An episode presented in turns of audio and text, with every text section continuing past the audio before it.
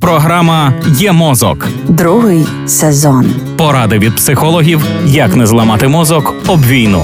Проєкт створено за підтримки програми партнерства у галузі масмедіа в Україні UMPP. Життя поруч із людиною, що страждає від ПТСР, непросте, але не варто на ньому зациклюватися. Робіть звичайні буденні речі зі своєю близькою людиною, речі, які не мають нічого спільного із посттравматичним стресовим розладом або травматичним досвідом. Заохочуйте її шукати друзів, займатися хобі, яке приносить задоволення, брати участь у ритмічних вправах, як от ходьба, біг, плавання. Цьому епізоді, як ви вже зрозуміли, ми продовжуємо озвучувати поради від психотерапевтки Наталії Мірошніченко, як допомогти вашим рідним, що потерпають від ПТСР. Так от не беріться терпіння. Відновлення це процес, який вимагає часу і часто включає невдачі.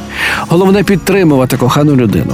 Ознайомтесь з ПТСР. Що більше ви знаєте про симптоми, наслідки і варіанти лікування, то краще ви будете готові допомогти своїй близькій людині зрозуміти, через що вона проходить, і тримати ситуацію в перспективі. Ще раз нагадаю, що всі епізоди є мозку можна знайти на саундклауді Львівської хвилі, в тому числі ті, де ми говоримо про ПТСР. І коли вже людина насмілиться говорити, може трапитися так, що вона захоче говорити про травматичну подію знову і знову. Це частина процесу загоєння травми.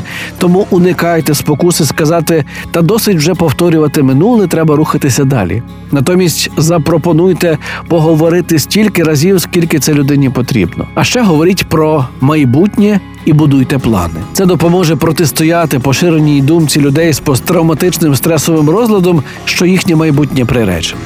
Важливо пам'ятати, що кожен крок підтримки водночас є кроком до одужання людини. І закінчую я нині тим, що почав один з попередніх епізодів. Посттравматичний розлад підлягає лікуванню.